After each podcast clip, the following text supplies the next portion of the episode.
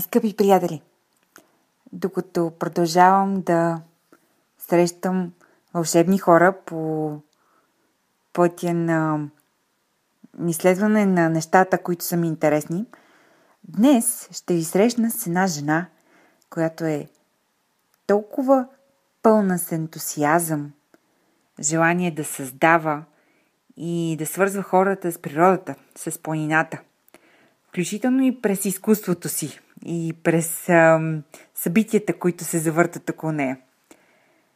Майя Каркаличева от Майя Ай има близо 40 000 харесвания на страницата си във Фейсбук. Нейни пейзажи са използвани в кампании на компании като Microsoft и Telenor. Тя е една от най-успешните ни пейзажни фотографи. Ще си говорим за това как успява да премине през тежко щупване, което оставя ръката и парализирана за доста дълго време, мисля, че повече от два месеца, и уроците, които научава за себе си. Това е изключително лично, проникновено интервю, след което се обадих на, на сестра ми, и която ми каза, че емоцията просто тече по телефона от мен. Надявам се да ви достави удоволствие и съм сигурна, че ще си вземете по нещо от това интервю. Без повече предисловия, дами и господа, Майя Каркаличева. Приятно слушане! Здрасти, Майя! Здравей, Рони! а, ние с теб се имаме едно свързващо ни нещо. Една, един свързващ елемент.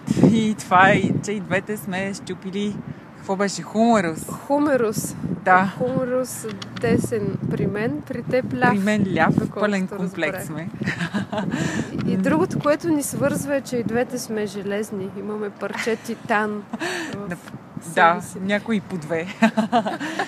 а, основната причина да те поканя е, е това, че, че си намерила начин, че намираш начини всеки ден да, въпреки травмите си, да се справяш. И искам да си говорим за това малко или повече. Да си говорим. Добре, а, Майя, в момента как се определяш? Аз тебе за първи път преди две години, лунни преходи, хората бяха във възторг от инициативите ти и така нататък. Кажи ми, като каква се определяш в момента? В момента се определям като планинар. И в последните 6 години бих казала, че винаги съм се определяла като планинар, а това, че хората до голяма степен ме познават като фотограф е едно естествено продължение на ходенето в планината. Просто ми харесва да снимам, виждам нещата явно по малко по-различен начин и сигурно се получава. Но, но не държа да казвам на себе си, че съм фотограф. Ние пак снимаме. А, а планините, как се, как се запали по планинарстването? Откъде? Кажи ми как, какво се случи живота ти? Еми, като цяло имам щастието да съм отгледана в семейство, което много обича да пътува.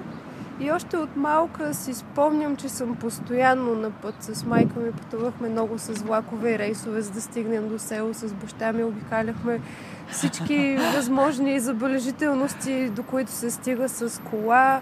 Общо взето, събота и неделя хващахме картата, къде не сме били, ей там тръгваме и обиколихме България и до доста така ранна възраст може да се каже, че имах много богато познание по география, но в същото време, докато пътуваш към всички тези места, винаги съм гледала в страни от пътя. Никога самия път като път не ми е бил интересен, колкото отстрани. Тоест трафика не е нещо, което ме вълнува и не го следя. А погледа ми се рееше към гледките, към полянките, към планините, към нещата отстрани, към селата. И винаги някакси съм искала да стигна и до там. И когато вече си навърших и години и започнах да бъда по-самостоятелна и да пътувам и сама да организирам свободното си време, го насочих на там, към планините. Далеч от пътищата, по-скоро, бих казала. А как се случи да почнеш да организираш и други хора да идват с тебе? В смисъл, да организираш цели събития? То, то тук доста стъпки пропуснахме. Първо бях едно прохождащо девойче в планината, което нямаше никакви планински приятели и болезнено много ги търсише. И трябваше да минат дори години, докато стъпя в планината и осъзная, че там ще намеря хората, с които ще се срещам и отново ще отивам в планина, а не в града. Много е трудно случайно в заведение или на улица да срещнеш човек, с който да си кажеш, хайде тази събота и неделя да отидем на еди коя си хижа и да го направим. Почти невъзможно е. Но веднъж, когато стъпиш в планината, там срещаш хората, които постоянно се връщаш и контактът е много силен. Но там насет не минаха години, започнах първо да се уча през различните сезони, да се ориентирам, какво ли не, да обхождаш пътеките, да познаваш маршрутите и чак когато много добре мога да кажа, че познавам и чисто от а, топографска гледна точка района на нашите планини, ми дойде идеята да организирам нещо свързано с планината, с хората. Нещо по-различно от това, което винаги правим през деня, да се качваме до някоя хижа и реших, ние така и така познаваме маршрута идеално в добри условия, що да не го минем и в малко по-странни условия, нали, така потъмно, на пълна луна, в по-големи групи. И малко започнах да разтягам нещата, но като цяло подадеш една добра идея, тя се приема. И другото нещо е, че на тъмно хората стават много по- зависими един от друг, стоят много по-близко и се сполутяват, така да се каже. През деня всеки си хваща пътя и може да сте на много голямо разстояние, когато ходите, но вечер е друго. Много е интересно. Та, търсене на луди преживя... преживявания общо взето започнах с тези лунни разходки. Но може би не това е целта сега. Ами, а, всъщност, ти, нали, мисля, че е важно за слушателите на подкаста да разберат мащаба на това, което правиш, защото, например, ти сега имаше изложба в, в София на част от фотографиите си. Освен това, за мен това е много впечатляваща цифра. Почти 40 хиляди души са харесали страницата ти във Фейсбук на фотографиите ти. Така, така че много хора те разпознават като фотограф. Истината е, че където и да отида на планина, все някой от групата ще се намери непознат човек да каже, абе, извинявай ти да не си Майя случайно. Да.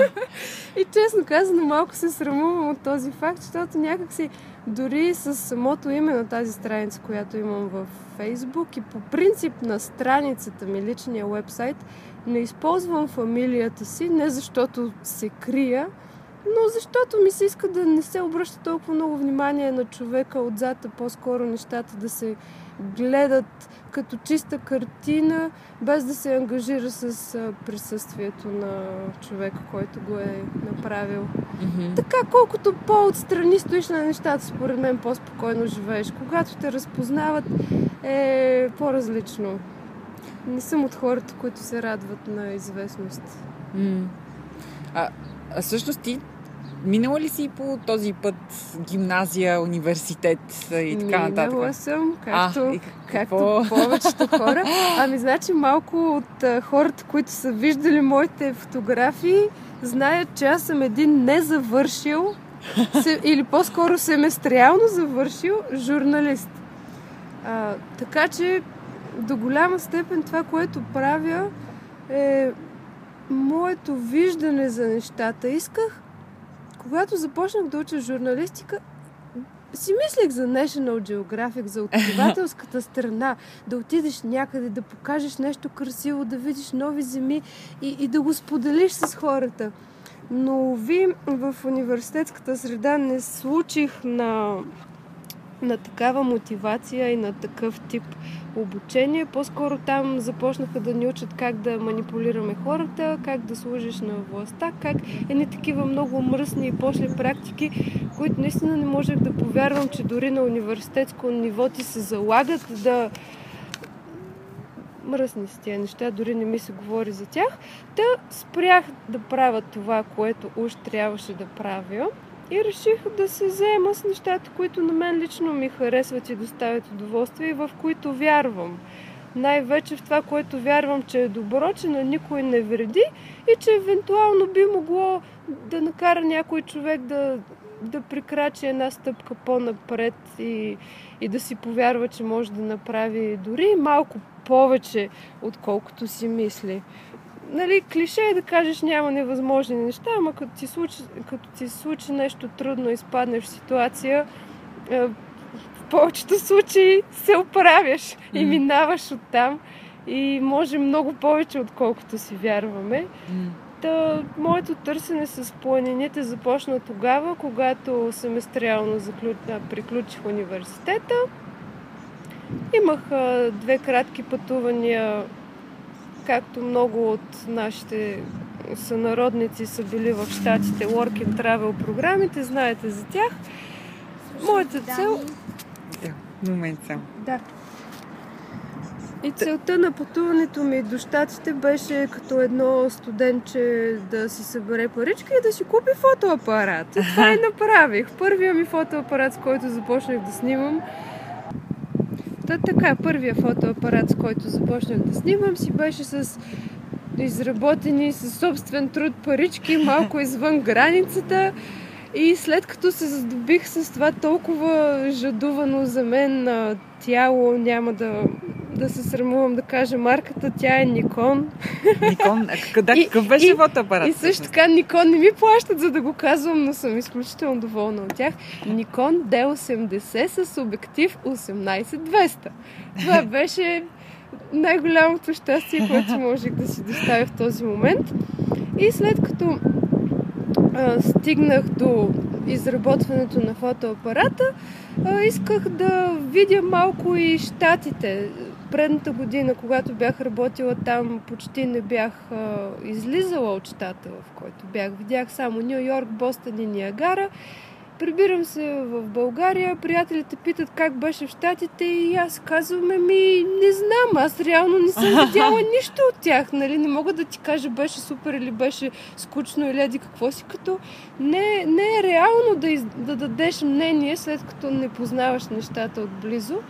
Та втората година си взех един билет за техните ЖП линии Амтрак се казват влаковете им. Един билет за един месец без лимит. И пътувах 30 дена непрестанно, минах през 37 щата, спрях на 10 места, мисля, че са над 15 000 мили като цяло това, което направих. И вече спокойно, ако някой ме пита как са щатите, мога да ти кажа Северна Дакота как изглежда, Юта, какво е Аризона, какво е Вирджиния. И, и след тези пътувания и опознаване на фотоапарата ми. Аз наистина не съм била на курсове фотография, не съм чела нищо, не съм учила да бъда фотограф, просто бях любопитна. И, и си бяхме заедно, пътувах сама, аз и апарата, снимахме си, опознавахме си се, грешка, проба, грешка, проба. И нещата в някой момент, може би години по-късно, не веднага, започнаха да се случват. После обикалях други европейски държави, озовах се в Египет и в един момент си казаха, бе, какво правя аз по тия държави, още не си познавам своята. Нали, говоря за планинската част своята, градовете, както споменах, вече ги познавах. И в един момент наистина изгубих интерес толкова от външния свят. Всеки гледа някъде да отиде на екскурзия, никой не знае какво има в задния ти двор. И така минаха 5 години. Тоест, те минаха неусетно и дори още мога да кажа, че има много места, на които не съм стъпила. Ам... Добре, а ти живееш всъщност това, което разказваш е мечтата на половината ми познати между 25 и 35, ако не казвам и повече. И веднага ще кажа, добре, де как? Тя сигурно има някой да я издържа, нали? Смисъл или а, ама нали? Си веднага ще се намерят такива. Какво Да, би значи отговорила? много, много е важно. Всеки човек, първият въпрос е как стават нещата. А, не стават лесно. Това е едното. Трябва ли да имаш задължително пари зад гърба си или нещо такова, за да можеш да ги осъществиш? Хубаво е да неща? имаш нещо, но не е нужно да са много. Първите две, три години някъде мога да кажа чисто сърдечно, че родителите ми помагаха в това начинание, което ставаше въпрос, че съм живеела с тях, не съм имала допълнителни разходи от гледна точка на това да си в отделно жилище, сметки да плащаш. И всичко, от което имах нужда, беше да си покриеш разхода до най-близката ЖП гара, малко храничка и за бирички винаги сме си оставали парички, защото каквото и да ние изключително много обичаме да си прекарваме добре, дори и понякога да не ядем хубаво. А вие сте Ами аз и говоря... другите планинари. Много интересно, но не мога да говоря за себе си в единствено число, защото някак си... Първо, че не съм винаги сама и когато където и да се разходим в планината, не мога да кажа аз бях там. Винаги е имало хора около мен. И, и това не е едно толкова личното преживяване на човека, който се е скрил в пещерата и 6 години е медитирал и не е видял хора. Вече е време да излезем от пещерата и, и това, което всеки е научил да го сподели с останалите и да го изживее и тогава е много по-силно. Идва и момента, когато времето тече и се връщаш към тези спомени и са много по-силни. Та, та винаги е имало хора до мен. Хора на сърце, приятели. Не съм само аз. Имам си и ангелче, което е... Нали, няма как да не спомена, че момчето, с което проходих в планината от 5 години вече е на небето, така че толкова много поводи имам винаги да говоря в множествено число. Дори, дори именно точно тази много силна загуба, която в момента Рони не знае, че травмата на ръката ми е къде къде е по-малка от травмата, която изживях тогава, ми даде още повече сила, за да продължа. Сила и мотивация, и кораж, и живота не е за пилеене. Той е толкова крехък. Трябва да се живее. Та така.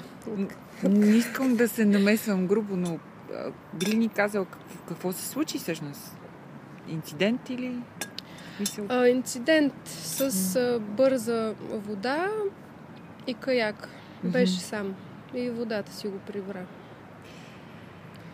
Ами, да, това е на активните хора.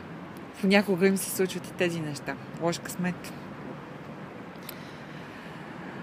А, добре, да, да те върна обратно към, пак към това как, как се оправиш, защото наистина има толкова хора, които остават да работят неща, които не, въобще не ги теглят, умират вътрешно в себе си, докато ги работят. Обаче си казвам, ми не мога да напусна, нали? не мога да отида да правя, да следвам желанията си или дори не знам какви са желанията ми, нали? Това.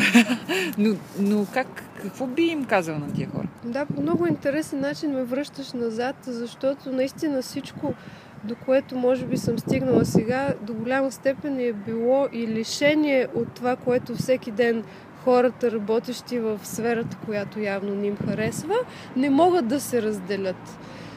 Отдавна не ходя по някакви такива нощни заведения или смисъл сега може да сме в ресторант, но това е нещо друго.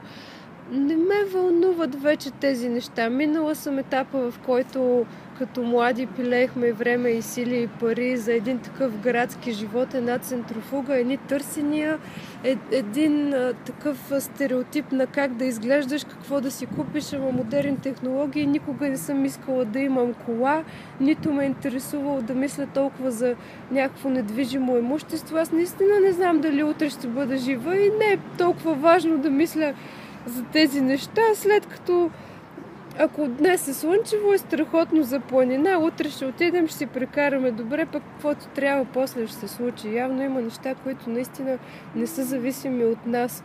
И, и не е нужно да влагаме толкова енергия, за да вярваме, че като си градиш планове и работиш на място, което аджиба ти осигурява нещо, а, нещата ще се наредат както трябва. М, изобщо няма такава гаранция. Та просто живеех с малко. Карам си колело, това ми е транспорта, пътувам с БДЖ, 50 лева давам годишно. Мисля, че всеки по коледа би могъл да събере 50 лева. Дори от няколко години подред това е традиция. Брат ми за рождения ми ден ми подарява карта за БДЖ. Тя ти дава, да, тя ти дава 50% намаление за цяла година в цялата Ехе. мрежа. И едно интересно сведение, ми как така ти толкова често ходиш в Пирин? Хората от Бургас ми завиждат, че постоянно съм в Пирин. Ми Пловдив Банско ми е 4,25. Как така? Сега ти ако си с твоята кола искаш да стигнеш и там смяташ, че първо трябва да дадеш 160 лева и си търсиш компания, за да ги разделите тия пари. Еми така е. Нали има и други начини. Сега, нали, когато разполагаш с време, можеш да си позволиш да пътуваш с влакове, но аз съм решила да не работя, да имам времето, сама да решавам какво да правя с него, а не някой друг да взима най- ценното за нас. Времето е наистина най-ценното, което имаме. И когато ние сме склонни да си продадем времето, бидейки в някой офис среда или правейки нещо, което не ни изпълва, ние продаваме себе си аз може и да нямам пари в джоба, ама ако имам цял ден, толкова добре ще си прекарам. Ще си карам колело, ще се разхождам, mm. ще, ще съм някъде щастлива. Това е по-важно. Та, много неща нали, са в друга посока. Пътувам с БДЖ, не харча по магазини. Онзи ден си подредия гардероба, ми аз нямам градски, градски дрехи, само екипировка. Полари, панталони, термоблониси, тези тениски смисъл. Е, да, Това значи, са приоритети. Нали? Изкарваш се пак достатъчно пари, за да ти пътуваш нали, на по-далечни... Нали, изкарваш, стигнал си до етапа, в Стигнах, който изкарваш да. достатъчно, че да си позволяваш екипировка и пътувания, всъщност, които са Стигнах. есенцията на работата ти в момента. Стигнах и бих могла да кажа, че може би три години беше периода, в който а, всичко, което правих, беше един вид а, за каузата. И без сама да съм искала това нещо да се връща към мен, то, то започна. То аз не съм го търсила да го създам, но то започна да ме блъска и да казва, абе Майя ти толкова на тия хора си давала, толкова си им показвала какво ли не. И те започнаха да ме заливат с някакви неща и съответно започнах да принтирам фотографиите си. Не, че това ме издържа, тъй като цените, които, на които ги продавам, държа да... Така, радвам се да споделя, че са доста близки до производствената цена на, на самото нещо, което предлагам, но се случи нещо друго. Една от най-големите фотографски сток агенции uh, Getty Images Ехе. може би в някой момент, не знам, случи се така, че ме поканиха да бъда част от техните контрибютори, тук на български, как ще го Да. кажем, нали, хора, които Допринасят. допринасят за визуалната банка. да. И общо взето от 3 години съм в системата на Getty Images и иди дойде, нещо така оттам се появява, което нещо за мен е напълно достатъчно. А освен това, всъщност на Теленор май присъства твоя снимка в Да, това е нещо ново, което... което а, Трябва да видите просто физиономията на Майя беше едно, едно безразличие, просто като, като споменах, нали? Не, то... Най-интересното, Теленор е единствената българска фирма, която е закупила фотография от Getty Images, тъй като ако някой българин си хареса нещо, директно ще се свърже с теб. Не може ли да бъде по-ефтино, нали така нещо да направим? Теленор, Теленор явно има достатъчно пари, за да, да си купуват там неща. Но един друг случай имаше, който много нашумя преди време. Бяхме на планина някъде и се прибирам вкъщи, пускам си телефона, съответно почти винаги в планината ти е изключен телефона и ме заливат а, телефонни обаждания, съобщения, а, имейли, предложения. Викам, бе хора, какво е станало? И сега гледай ти история. Нали, Microsoft са си купили една снимка на Пловдив и са я сложили за зимен тапет на Windows. Ехе. И нали тази снимка на Пловдив съответно била моя. Ама какво от това? Смисъл, нали, за мен това не е нещо, кой знае какво.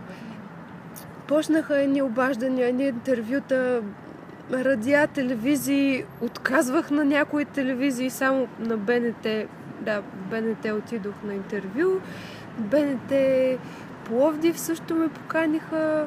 Ехе. Радиа. Ма, те много, много обаждания имаше. Дневник писаха статия, къде ли не веб портали. Но това е интересното, което ми направи впечатление, че изцяло медиите са като една вълна. Случи се нещо, някой я подхване тая вълна и почват да си я предават един на друг. И съответно тая новина около две седмици беше разпръсната по какви ли не канали и толкова. И, И после... нали, Тишина. то със всичко е така. Случи се нещо и всеки гледа подобни случаи, изкарва ги отгоре и толкова, и толкова. Те са, те са безсмислени. Не, не е нещо кой знае какво. Реално дори мен не ме трогна факта за цялата тази история, защото аз съм човек, който снима планините изведнъж говорят за момичето от Пловдив, чието кадър на зимен Пловдив. Еми с извинение, ама и си ктир. Кадър, мадър, може от всякъде да е Кадър, мадър.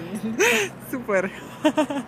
Наистина за мен това не е било постижение, но пък положителното от цялата тази история е, че да кажем година по-късно с кучето ми се прибираме от Карадере и трябваше да пътуваме леко на стоп, леко бяла кучето. Варна. Да, аз и кучето самички. Самички. Вау. трябваше да си хванем влака. Няма как с, с куче не може да пътуваш в рейс. Та трябваше да стигнем до влака, за да се приберем.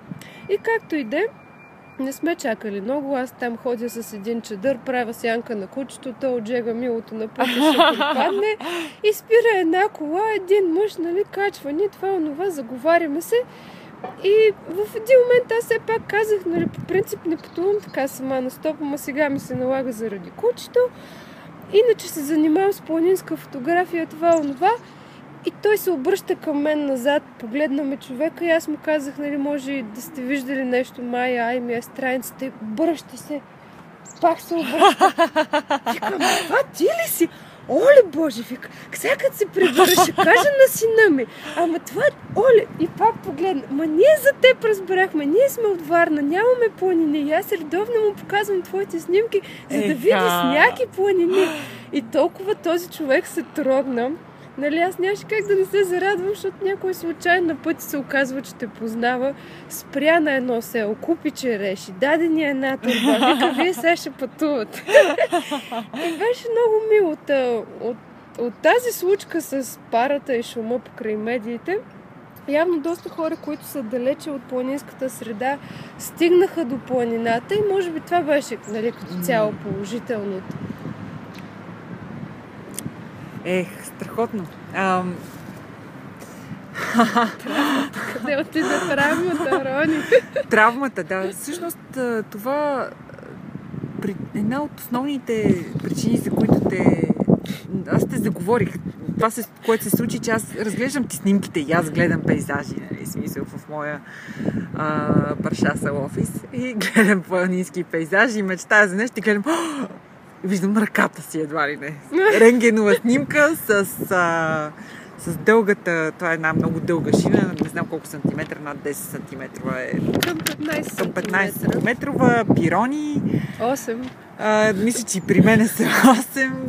Те чудеса. Викам, а това и, и просто не съм се и замислила. Веднага ти писах, защото не познавам никой друг, който да има точно тази травма.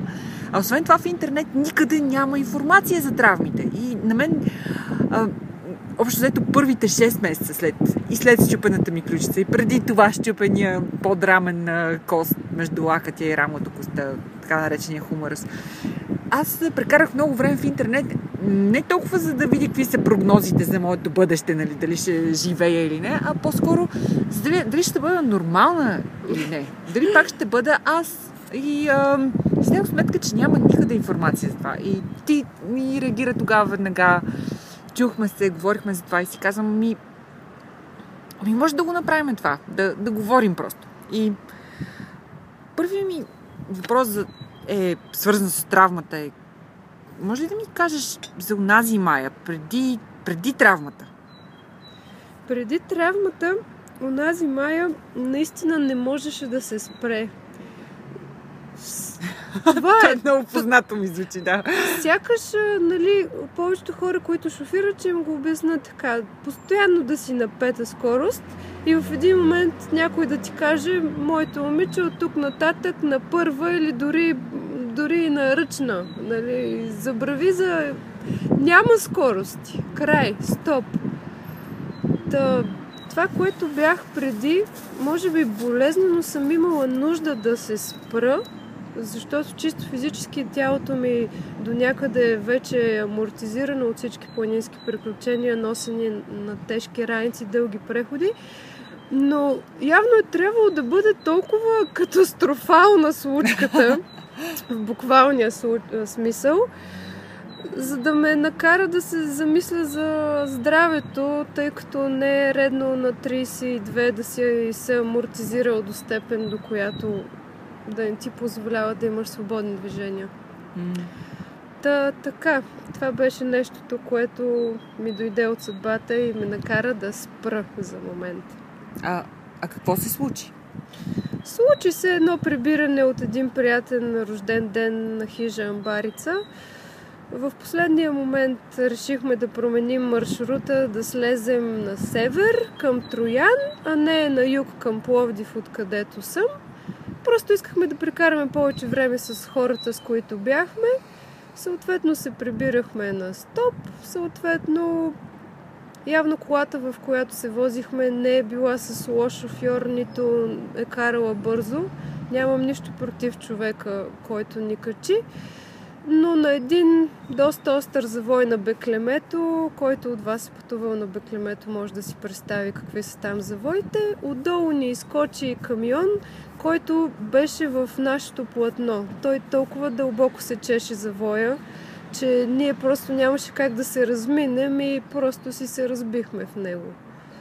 И нали, най-странното от цялата случка е, че още преди да се случи, аз осъзнах, че ще се случи, тъй като виждах камиона, виждах пътя, разстоянието и очаквах удара. За нещастие, отзад нямаше колани въздушна възглавница, за щастие отпред имаше, така че човека до мен и шофьора останаха напълно невредими. И само аз се прибрах, т.е. не успях да се прибера, ами прекарах една седмица в болницата, веднага след това. Какви бяха първите ти мисли, след като се случи удара? След удара бяха две неща. Не съм много сигурна кое беше първото, но едното беше, че ръката ми не е там, където по принцип ти стои ръката, а е някъде а, пречупена под такъв ъгъл, под който ти никога волеви не би могъл да я накараш да е там. И си казах, опа, тук нещо има. А другото, съответно, може би първото е било погледа ми към ръката, а второто е било а, с здравата ръка докосване на лицето и установяване, че аджба нищо ми няма на лицето. Съответно, после пипам краката и те изглеждаха сякаш са там, но ръката като цяло усещането беше, че я няма. Буквално няма. Няма ръката, нямаш контрол над нея, не можеш да я накараш нищо да прави. Болите, но мисля, че адреналина и шока в ситуацията е толкова силен, че претъпява до изключителна степен реалната болка. Най-важното в този момент за мен беше, че ми няма нищо на главата, дори нямах кръв.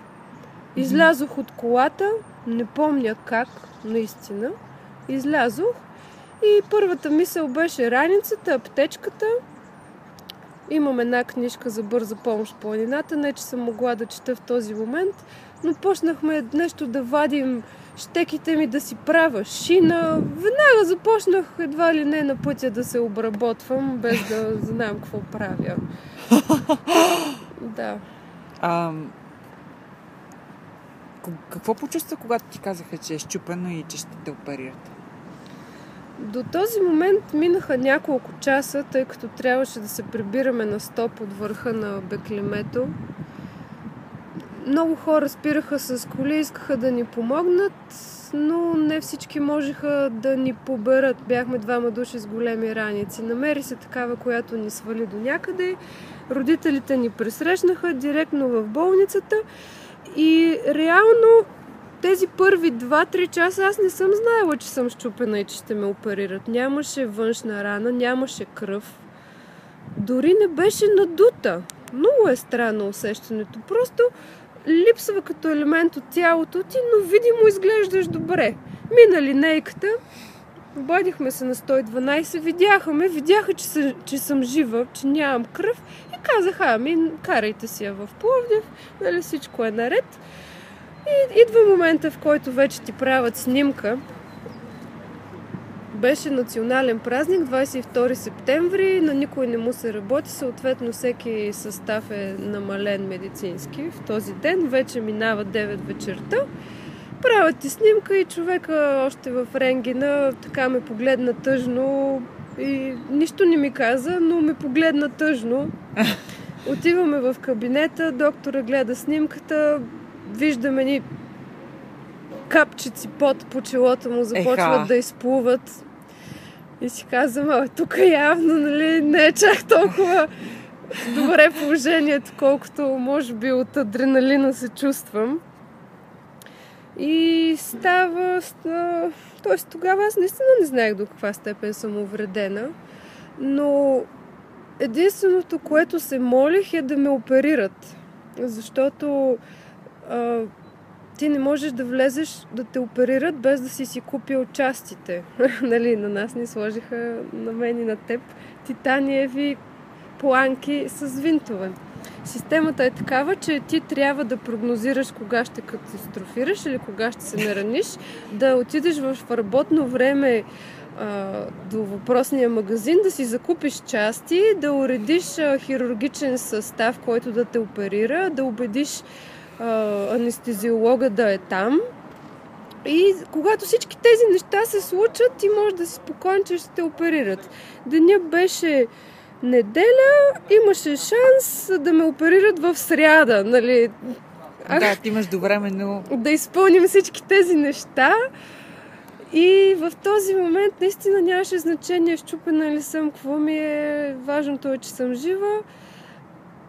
Ако има как само да ме оперират веднага, това ще да е най-хубавото нещо на света. И сега няма как да не стигнем и до този момент. Живеем в България, много е важно да имаш връзки. Най-добрата ни семейна приятелка е медицинска сестра в ортопедията, в спешното, в същата болница. Ако не беше Леля Нели, сигурно щях да нямам ръка. Буквално. Просто щяха да ме оставят в някое легло и да лежа там два дни, нерва да се уврежда, да се стигне до такава тежка парализа, че не ми, е, не ми се говори. Но авторитетът на Леля Нели успя да убеди да се съберат хирурзи, да се продадат части под масата. Всички магазините работят до 8. Какво правим в 9? Не знам и да вляза в операционната в момента, в който ми биха вечер. Опой... Да. Още на 22 в неделя. Да, Браво. директно. Директно. 12.30 вечерта бях излязла от опойка и първото усещане беше топлина.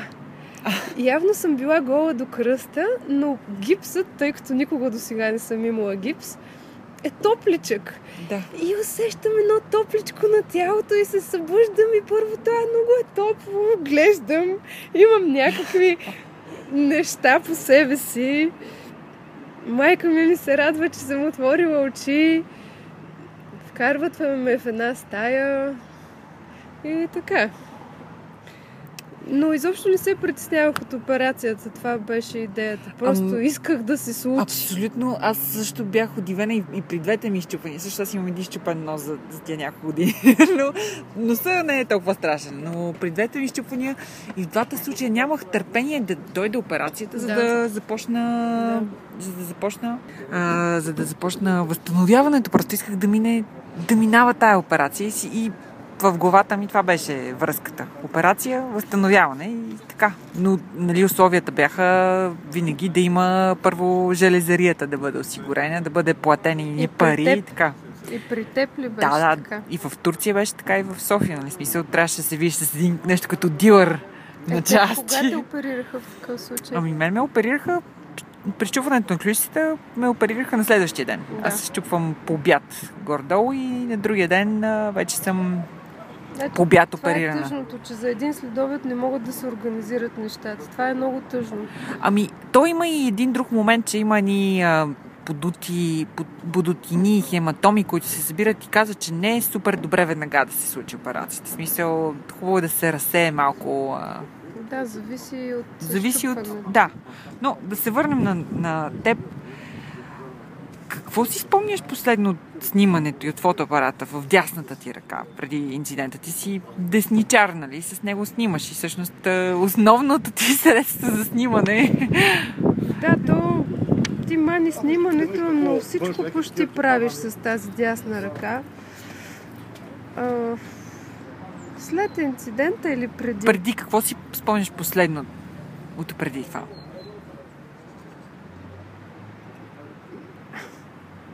Не разбирам. Ами, б- кога снима последно преди да си щупиш ръката? Е, същия ден. А, същия ден. Добре. Дори сутринта. А, то беше толкова красива сутрин. Гледах едно стадо елени как реват и просто седях на една полянка и, и в далечина ги гледах. В, точно в края на септември, началото на октомври са в размножителен период и си се наслаждавах и дори им правих видео и си ги снимах. И... Но дясната ръка ти трябва за много повече неща от това. А, точно това е и следващия ми въпрос. Какви предизвикателства имаше ти всеки ден, които, за които хората не си дават сметка, когато нямат тази травма? Те са безумно много. Направо откъде да започне човек. Нали, много важно е да можеш да се обслужваш сам. Обличане, ходене до туалет, хранене. Тези три неща. С храненето се изключително бързо. Може би за два дена свикнах да се храна с лява ръка. Нали? В началото малко трепереше по-лабаво, но бързо се оправяш. Писането за около 2-3 седмици може би се научих да пиша красиво дори с лява ръка. Ехе. Обличането там ставаш толкова изобретателен. Ма чудиш се с, с уста. Какви ли не трикове правиш, само за да стигнеш някое крайче там на нещото на плата, да го задържиш. Но и там човек се учи. Беше ми много трудно да си вързвам обувките, почти невъзможно. Но с времето там намерих начин. Вързването на коса абсолютно табу. Абсолютно. Това без палец човек не може да си върже косата. Сигурно емпирично доказано е. Нали, тук, когато говорим за щупването, аз имах два проблема. Не само, че бях с щупена кост, но и с парализирана ръка. Тъй като щупената кост беше засегнала нерв, който движи функциите нагоре на ръката ти. Не можеш да дигнеш китка, пръсти, палци, лака, всичко. Висеш. И, и ти носиш със себе си нещо, което ти е непотребно. И съответно прехвърляш всичко на другата ръка. Но за щастие, извода е, че човек може да живее и с една ръка, колкото е странно да звучи. И с една ръка можеш да правиш повечето неща от ежедневието си. По-бавно, по-келево, но ги правиш.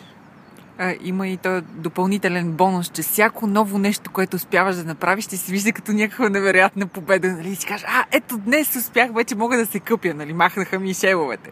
После, аха, ето днес вече мога да правя и това с а, ръката ми. И общо взето всяко нещо е някаква мини победа. Даваш си, както каза, наистина минаваш на първа. Даваш си много Колко- повече време.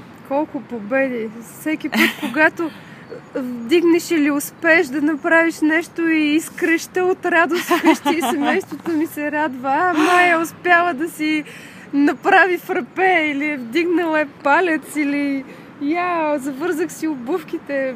Много, много изглици имаше. Безумно много радости. Наистина, като дете се радваш на най-малките неща. Как ние разбираме, че ти си много активна, много ходиш по планини. Това е огромна част от а, ежедневието ти. Как организира първите си дни? Как, какво ти даваше сила и какво ти беше най-тежко да приемеш, че трябва да промениш в ежедневието си? Най-тежкото е, че не мога да отида на планина. Това, това е било единственото, за което съм страдала в този момент, тъй като настъпваше есен и от дълго. Супер. И Ние сме в един ресторант. Ние сме в един ресторант и... а, да, да и, и, и, моите вилици са тук. И освен това Майя се разсейва от при вида на храна, но скоро ще дойде и нейната. не е и закусва. Значи, най-тежкото беше, че настъпваше есента, за която силно мечтаях да я освидетелствам, да я видя, да я изживея, да я усетя, да я уловя. Това ми беше най-тежко, че няма да мога да видя планината, но от гледна точка на това да бъдеш планинар и да си ходиш с раница винаги и навсякъде, мога да ви кажа, че не съм изпитала абсолютно никакъв дискомфорт. Ние се стоварихме с раниците в болниците. Аз имах пълна екипировка, само дет хамака не носихме. Прибори, лъжички, чашки, дрехи, шалове, спални чували. Бяхме екипирани, превърнахме стаята, говоря пак множествено число, тъй като приятела ми от момента на катастрофата до момента на изписване не се е отделял превърнахме стаята в а, малък заслон, така да се каже. Mm-hmm. Туристически стол донесохме. Донесоха се и компютри, а, шалтета, какво ли не. Ехе. Просто наистина цветя ми донесоха. Само дет картини не си донесох да ги гледам по цял ден. Но беше невероятен купон в болницата. Изключителни 7 дена. Идваха ли много хора да те видят? Идваха. Те... Аз се радвам, че идваха нали, като цяло много се радвам, че дойдоха, но до голяма степен те май не осъзнаваха, че въпреки всичко тези посещения ме натоварват, защото нямаше как един приятел да предположи, че преди него са минали още пет и че всичко това изтощава, пък в стаята има и други хора, които лежат след операция и целият този шум и трафик изморява хората.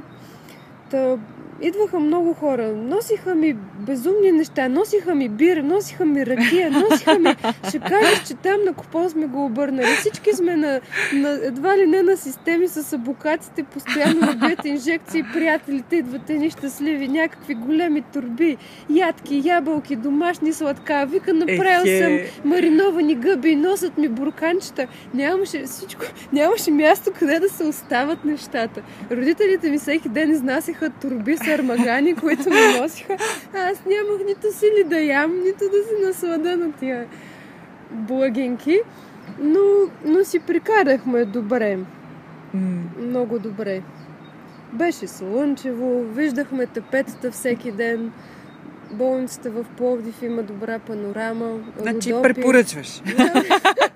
на петия етаж. Да. Не се оплаквам. За щастие нямаше телевизор, така тихичко да. беше голям купон. Санитарките, първи приятелки. А как, какви стъпки какви стъпки предприе за след това за възстановяването ти?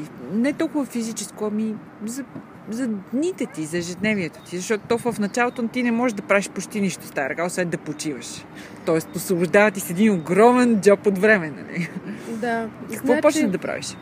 Още в кабинета, преди операционната зала, след като разбрах, че явно съм щупена лошо, веднага си казах, хей, ми брал, тъмън, сега ще си оправя кръст. Кръста ме боли повече от година и се отнася малко несериозно и се си казвам, ще отида на доктор, трябва да си почина, трябва по-малко да се товаря. Та това беше първата ми мисъл, нали? Ще, не ще си оправя кръста, то ще стане от само себе си. Втората мисъл беше, хе, най-после ще имам време да си погледна архивите и снимките. Третата мисъл е, ми то сигурно ще ми остане време и да направя албум. После си казах, мале, са, ми то са освен да почна да правя изложби. После дойде предложението за нов вебсайт и честно казано не съм имала момент, в който да почивам през всички тези месеци.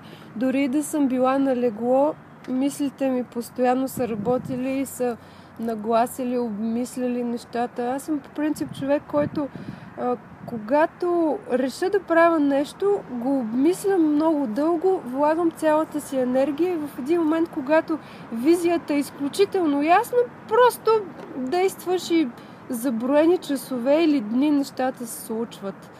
Но но влагам много преди да започна да правя нещо.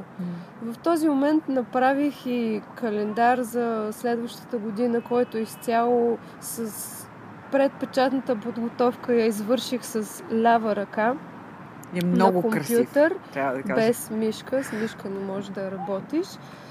Да, да кажем, много дълго време мислих кои да бъдат кадрите. Може да съм мислила седмици наред, но влагам прекалено много в това какво да бъде излъчването и какво да си мислят хората, когато го гледат, как да им влияе и такива неща.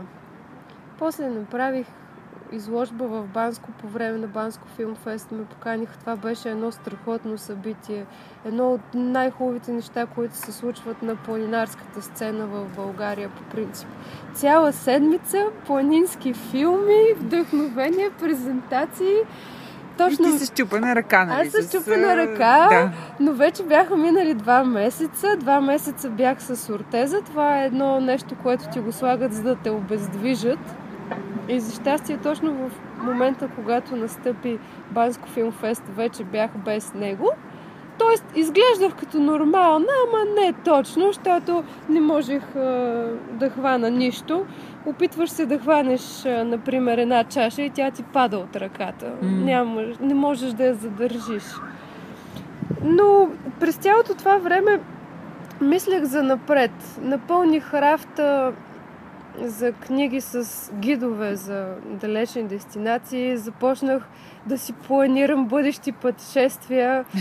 И общо заето това време като цяло хем, хем е почивка, хем е някаква творческа почивка, която мозъкът ти непрестанно работи, тялото ти не може, но мозъка обмисля нещата за момента, в когато тялото ще може.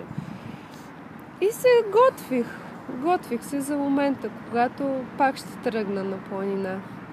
А, а имаше ли моменти, в които се депресираше? Или да изпадаше в униние тотално? Беше тежко до моментът, в който получих първия признак на съживяване на парализираната ми ръка – когато си парализиран и докторите ти казват, абе, млада си, нали, трябва да се оправят нещата, ама, ама общо взето а, нервната тъкана расте с 1 мм на ден, поглеждам ръката си, имам около 2 педи и малко до края на пръстите, което са грубо 45 см. Това са 450 дена ако трябва този нерв да расте с 1 мм на ден. И те казват, абе, нали, до година, 9 месеца, 6, 8, чудо, 2 години. До... Ще видим. Един вид не са ти гарантирали, че кога не, то гаранция няма. Няма гаранция кога. Има една непрестанна рехабилитация, пускане на много токове в ръката. Но в моментът, в който леко нещата потръгнаха, се почувствах изключително добре. Допреди това бях по-тиха, по-кротка, по-замислена и не е точно депресия, но ти се оставяш на живота да ти се случи това, което трябва. И колкото по-спокойно го приемеш, по-добре за теб. Общо взето казва, че докторите, тяхното задължение е да развличат пациентите, докато този горе реши какво ще им се случи. И може би и така се получи при мен. Няколко месеца си по кабинетите, стараеш се да си намериш приятен кабинет, в който приятно да минава времето, защото всеки ден ходиш там. И то времето минава. И бих казала, че самия процес на възстановяване до някъде е свързан с технологията, но до много голяма степен е свързан с време и търпение. Mm. всичко си трябва време. Реално. Значи, когато човек изпадне в а, какъвто и да е вид беда, винаги трябва да, да мисли в една насока. Представи си, че ти си паднал в един кладенец и си на дъното на този кладенец. И от една гледна точка няма нищо по-хубаво да си там, защото изходът само нагоре. И. Така че, когато ви се случи, каквото и да ви се случи лошо, то е то е за добро. Той е предшественик на нещо, което ще бъде по-добре напред. И вече до голям степен са ми се случили не малко лоши неща и ги приемам изключително нормално, защото не може живота да бъде пълен само с добри случки. Чакай, че аз се замислих много. Всъщност ти, докато бяхме направили пауза, разказваше за това как си снимала много кадри. Снимаш, снимаш, снимаш и ги зарязваш. Ги пълниш някъде с идеята, че някой ден ще ги... Да. Ще ги събереш, ще ги... Така да се каже, прескачаш от а, една емоция, веднага отиваш в друга. Фотографът малко хора си представят, но той наистина има много активен живот и, и то физически е доста активен, постоянно пътуваш, постоянно, нали, когато си планински фотограф, не говоря за другите, постоянно си на път, тежести, прибирам се вкъщи, за да си смена раницата, да изперя екипировката и да отидеш отново на път. И цялото това количество информация, което се събира с години е изключително голямо. Става въпрос за имам над 9 хард диска, много, много материал. Но, но желанието ни да прескачаме от една емоция в друга не ни оставя времето да си я изживеем и осъзнаем на спокойствие. И в цялото това време, докато, да кажем, нещо ти се случи така и те спира физически, можеш спокойно да в главата си да олегнат всички тези емоции, случки, места, времена – Та това, което сега съм замислила с новата си веб страница е покрай всички кадри, които съм публикувала до сега, ще излезат едни истории. И може би точно тогава хората ще разберат какво е точно да живееш горе в планината и, и, и по-точно тогава ще разберат, че аз съм планинар, не толкова фотограф. Не отивам за да чакам определен момент. Не съм от хората, които си казват, че снимат ей това езеро и отиват там, опъват палатка и три дни чакат да им се случи перфектния залез или идеалното облаче. Не, при мен нещата са точно обратно. Винаги има движение и това непрестанно движение, то те води до момента, който, да кажем, планината е решила да ти покаже. Mm-hmm. За всеки един ъгъл се появява нещо много и когато ти стоиш на едно място, не му даваш шанс да, да излезе на пътя ти. И именно това движение ме е тласкало до толкова места да стигна до сега. И движението също така може да бъде и мисловно. Когато не можеш да ходиш, можеш да пътуваш в мислите си, да си представяш какво ли не, да, да си там по друг начин. Mm-hmm. Та, така. Ами, то, това е и следващия въпрос, свързан до някъде. Как, какво мислиш, че беше ключово за това да успееш да смениш идентифицирането си с а, активен планинар? С това, че си активен планинар сега, тук и сега и нали, фотограф. С принудителното застояване, макар и временно, но ти не знаеш колко месеца ще е точно. Нали? Но къде, какво беше ключово, за да успееш да го направиш това? Вътре в тебе. Като начало самия факт, че аз съм си шеф на себе си, не завися от към работа от някой друг и мога да си позволя да имам такъв момент на почивка. И в същото време в последните години съм работила толкова много над нещата, че дори и две години да не мога да ходя, аз ще имам достатъчно материал, който всеки, всеки ден мога да ви показвам кадри, които не са показвани до сега и да ровя из архивите и да се случват много неща покрай всички тези разходки. Става въпрос за може би над 360 разходки. Тук не се шегувам. Това са изключително много, много обиколки. Материал. Говоря само за планините в България. Та, да просто си знаех, нали, работила съм до един момент много, сега дори да не правя нищо, ще го правя по друг начин. Добре.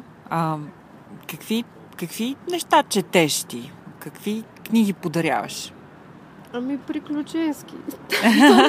то, не е особено очудващо, но изключително много се вълнувам от приключенците. Препоръчи някоя. Ми на Майк Хорн, като вземете неговите книги. И, нали, които обикалят света по всякакъв начин, пеш с колело, с лодки. Някоя любима имена? Имаш ли, освен Майк Хорн, да ни кажеш? Ами на Меснер е много вълнуваща книгата, която му е биографична. Mm-hmm. А, но толкова имена няма да споделям, колкото самата тематика. Обичам да приключенствам дори когато чета книги, да, да се преживявам нещата с тях. Много учиш от тези хора. Преди години, когато още не бях стъпила в планината, малко така наблягах на източните литератури.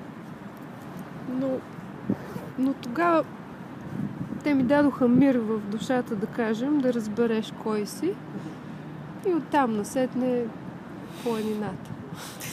И оттам насетне вече трябва да го живееш това нещо, а не да чакаш някой да ти го каже. Смисъл, трябва от човек, трябва от опит да знае какво трябва да прави. Каквото и да прочете в една книга, докато не му се случи, както и сега с тази травма, докато не го проживееш, каквото и да ти казват, не го разбираш. Всъщност, дори само да седите до мая, както аз в момента физически седя и зъзнем под една сянка, е много успокояващо и много вдъхновяващо по свой начин. А, караме, караш ме да се замисли за много неща и да рефлектирам, което е... Да. Добре, а какво мислиш, че какво най-много те е страх, че ще си кажат хората за теб? А, изобщо, честно казано, няма значение какво мислят хората. А, това е, може би, най-грешният подход, когато се притесняваш за това как те приемат или какво ще си кажат. Никога дори не съм се замисляла какво хората мислят за мен, защото, нали, не това ни е работата да се притесняваме. Ти правиш каквото можеш, каквото ти идва, каквото усещаш и ако истински вярваш, че то е правилно, нищо друго не е от такова значение. Истина е, че получавам изключително много писма, които са безумно зареждащи. Направо ме заливат с прекрасни думи и слова. Не знам вече къде да ги побирам.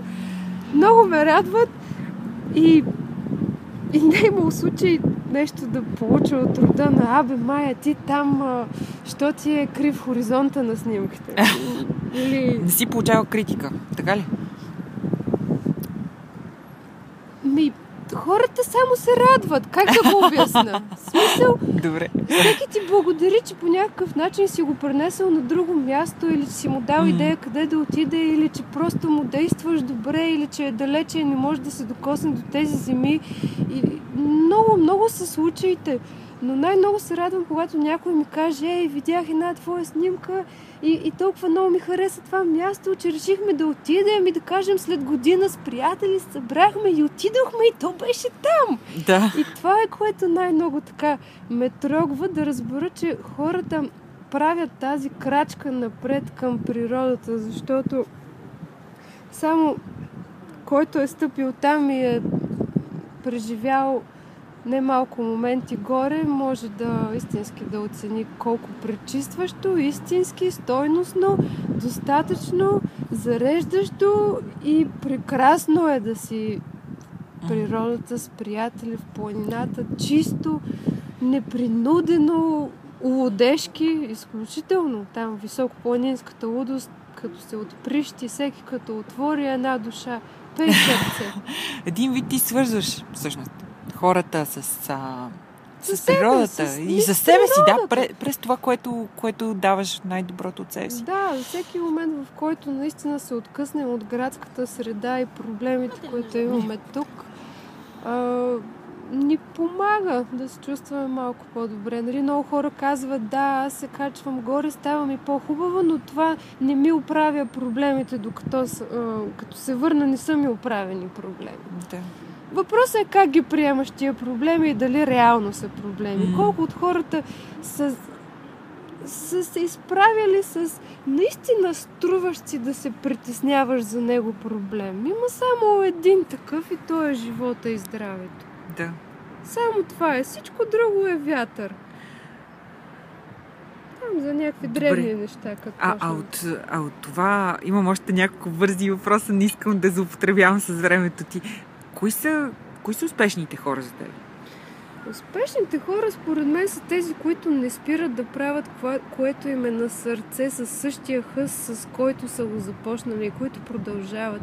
В смисъл да видиш един човек на преклонна възраст, който е който виждаш, че цял живот е правил нещо и продължава да го прави с любов и желание. Това е да си успешен. Не е да достигнеш до някакви благини, а да запазиш а, най-малката радост и удоволствие от нещата, които правиш.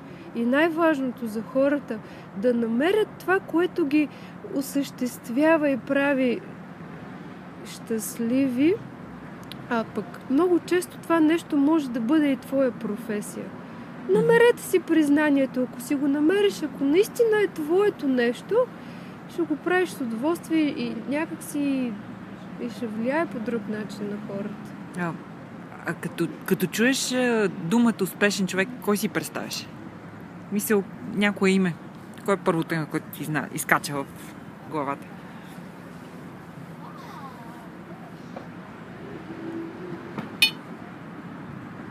Трябва ли да бъде българско? Не. А тогава Меснер. Рейнхолд Меснер. Може би той е успял да направи толкова неща и най-вече успял да запази себе си. Има и семейство, и е жив и здрав. И в смисъл, възхищавам се на приключенци, които не са стигали до там, че да загубят живота си. да, това е успех определен. а, добре. И последният ми въпрос е, а, какъв а, с опита ти вече в, а, след няколко вече, са мин... вече е минала половин година. Седем месеца. Седем месеца.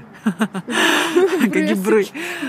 А, какъв съвет би дала на... Е, ако трябва да дадеш един съвет, какъв съвет би дала на някой, който сега те първа ще го минава този път на оперирането, възстановяването и така нататък?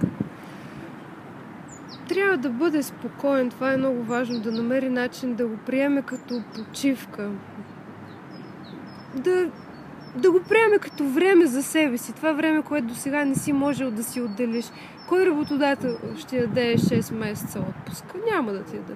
Намери го като време за себе си и измисли с какво да го запълваш, без да бъде физическо.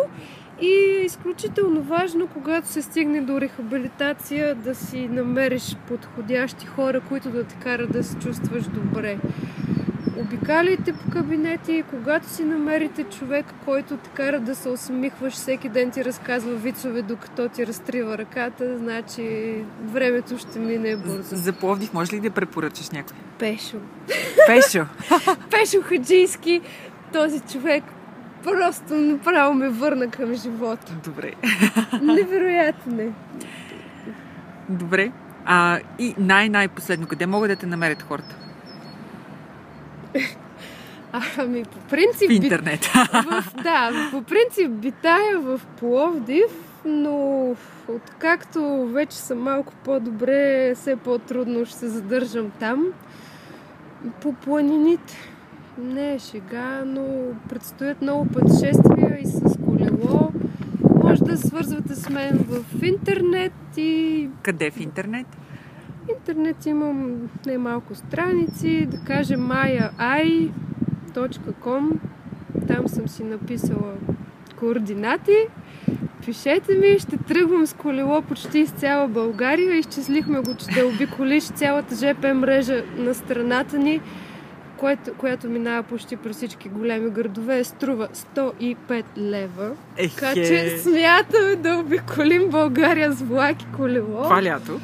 Ами, то може да е по-дълъг проект, но започваме от сега, от сряда. Уха, добре. Ам, значи на Майя Ай, Ай като око, като око. На, на английски. Да. Добре, както и в страницата ти във Фейсбук също, и през там. която аз се свързах с теб или през да. профила ти. И така. Добре, Майя беше изключително подхранващ и хубав разговор. Сега нека и да хапнем. Нека да хапнем другото, аз ще трябва обаче много бързо и да се... Приятели, Благодаря ви, че бяхте с нас в този епизод. Ако искате да разберете повече за епизода, за Майя, както и за следващи епизоди, харесайте страницата на подкаста във Facebook, facebook.com наклонена черта Шарена Сол подкаст. Да имате прекрасен ден ви пожелавам.